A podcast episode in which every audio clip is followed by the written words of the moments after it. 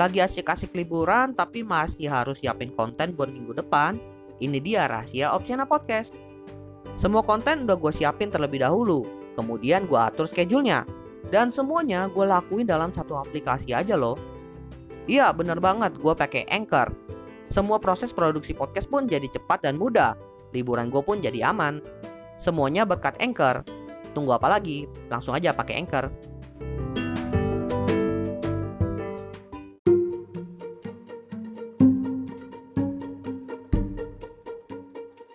Selamat datang di Tutup 2022. Episode ini adalah bagian dari tantangan 30 hari bersuara 2022 yang diselenggarakan komunitas The Podcaster Indonesia. Selamat mendengarkan. Lo itu tipe yang optimis atau pesimis?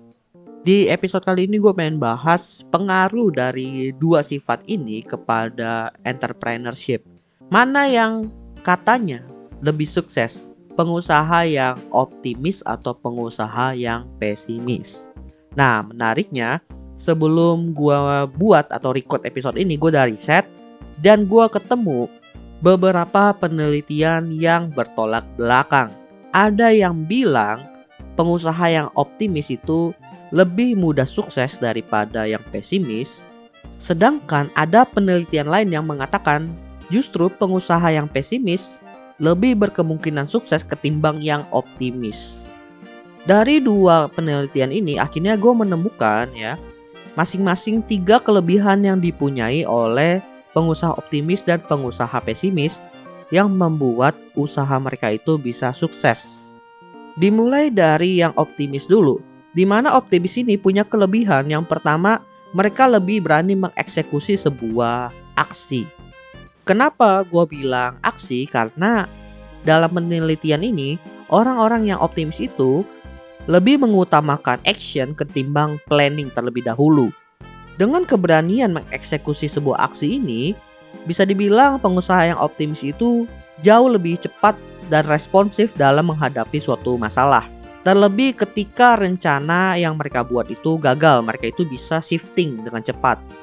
Tapi kadang ya, karena pengusaha optimis ini jauh lebih responsif, lebih cepat dalam melakukan aksi, kadang kesannya kayak nggak dipikir dulu. Kesannya kayak impulsif. Apalagi kalau actionnya itu berkaitan sama yang namanya creativity atau inovasi. Lalu yang kedua, pengusaha yang optimis itu memiliki kemampuan untuk bouncing back dari kegagalan. Kegagalan yang dimaksud di sini adalah kegagalan dalam berbisnis. Jadi, para pengusaha yang bisa dibilang optimis ini, kenapa banyak yang sukses? Karena mereka itu sudah melalui banyak kegagalan bisnis. Sampai mereka menemukan bisnis yang tepat dan bisa sukses dengan menjalankan bisnis tersebut. Artinya, ketika bisnis mereka itu gagal, secara mental mereka recovernya jauh lebih cepat sehingga mereka bisa memulai bisnis baru lebih cepat daripada orang biasa. Hal ini mengingatkan gue kepada salah satu quotes ya yang pernah diucapkan oleh banyak pengusaha di mana habisin dulu jatah gagal lu baru nanti lu bisa mendapatkan jatah sukses lu. Jadi bisa dibilang istilah ini yang cocok lah untuk para pengusaha yang optimis. Lalu kelebihan ketiga adalah pengusaha optimis itu membawa energi positif di sekitarnya dan positifnya di sini cenderung ke arah yang lebih kreatif. Tentunya ya dalam bisnis itu kreativitas adalah salah satu senjata utama untuk menggait customer. Dan untuk menghasilkan ide yang kreatif bersama dengan eksekusinya, kita nggak bisa berpikir sendiri, butuh kerjasama antar orang lain. Pengusaha yang optimis ini sebagai leader dia itu punya kepercayaan diri yang tinggi untuk mengeksekusi plan yang ada. Sehingga hal ini pun membuat timnya atau mungkin karyawannya itu juga lebih yakin dalam eksekusi rencana yang ada. Bahkan ya, meskipun rencananya itu gagal, balik lagi ke poin kedua, dia itu kan bisa bouncing back lebih cepat dan lebih mudah. Hal ini pun berdampak kepada timnya yang recovernya juga jauh lebih cepat dari kegagalan. Itu dari pengusaha yang optimis. Sekarang kita bahas tiga kelebihan dari pengusaha yang memiliki sifat pesimis. Yang pertama, mereka itu paham bahwa bisnis itu bisa rugi.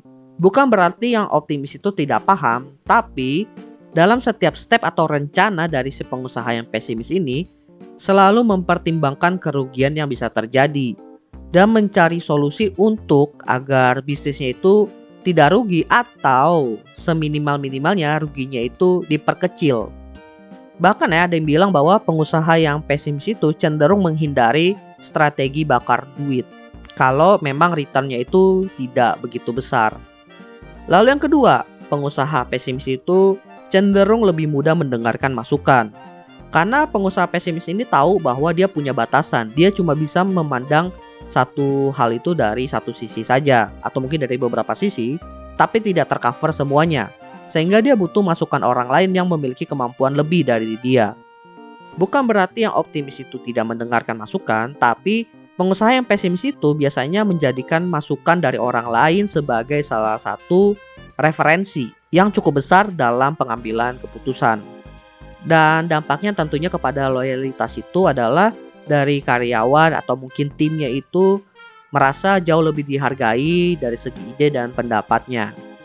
Lalu yang ketiga, kelebihannya adalah berpikir atau selalu memikirkan skenario terburuk. Tentunya ya dalam sebuah kejadian itu akan selalu ada yang namanya worst case atau skenario terburuk. Setidaknya dalam versi si pengusaha pesimis ini, mereka itu sudah menggambarkan skenario terburuk kalau seandainya rencananya itu gagal dieksekusi. Dan skenario terburuknya itu ya versi mereka sendiri ya. Impactnya apa? Impactnya ya mereka itu ketika terjadi skenario terburuknya, mereka sudah punya mitigasinya atau risk manajemennya. Sehingga dari segi tim itu bisa bergerak jauh lebih cepat ketimbang tim yang baru memikirkan solusi ketika masalahnya muncul.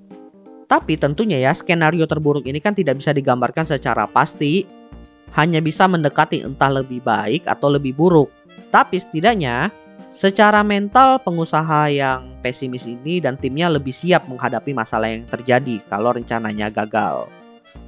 Jadi itu masing-masing tiga kelebihan dari pengusaha optimis dan pengusaha yang pesimis. Tapi perlu diluruskan di sini bahwa pengusaha yang optimis atau pesimis di sini punya kecenderungan lebih ke salah satu sifat tapi tidak over. Jadi bukan over pesimis atau over optimis. Karena balik lagi kalau seandainya pengusaha itu over optimis atau over pesimis, justru kelebihan tadi itu menjadi kekurangan mereka. Misalnya pengusaha yang over optimis itu kalau dia terlalu positif jadinya bisa toxic positivity.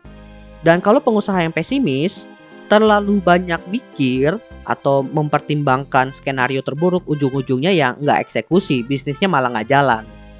Oke, jadi itulah pembahasan terkait pengusaha yang optimis dan pengusaha yang pesimis. Kalau kalian itu tipe yang mana? Semoga ya dengan informasi yang gue berikan ini bisa bermanfaat buat teman-teman semua.